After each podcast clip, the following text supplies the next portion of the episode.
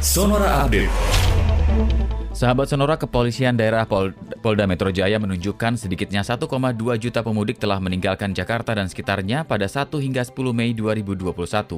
Kepala Polda Metro Jaya Inspektur Jenderal Polisi Fadil Imran mengatakan, data ini berdasarkan hasil evaluasi Polda Metro Jaya terhadap jumlah pemudik yang melalui jalur darat dan jalur udara sebelum larangan mudik berlaku hingga saat ini. Ketika masyarakat ada yang tetap nekat mudik, seperti yang ditemukan di Kedung Waringin, Bekasi, Jawa Barat dan juga ruas jalan tol.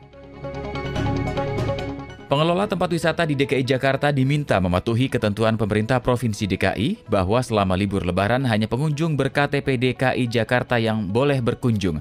Dedi Sumardi, pelaksana tugas Kepala Bidang Pariwisata Dinas Pariwisata dan Ekonomi Kreatif DKI Jakarta mengatakan, pengelola tempat wisata harus mencermati ulang para pengunjung yang sudah mendaftar secara daring dan memberikan batas waktu kunjungan kembali dengan tiket yang sama.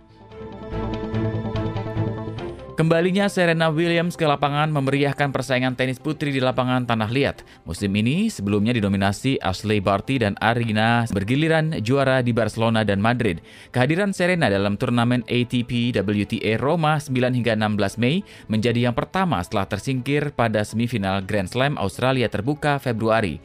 Dengan usia yang akan menginjak 40 tahun pada September, Serena sangat selektif memilih turnamen.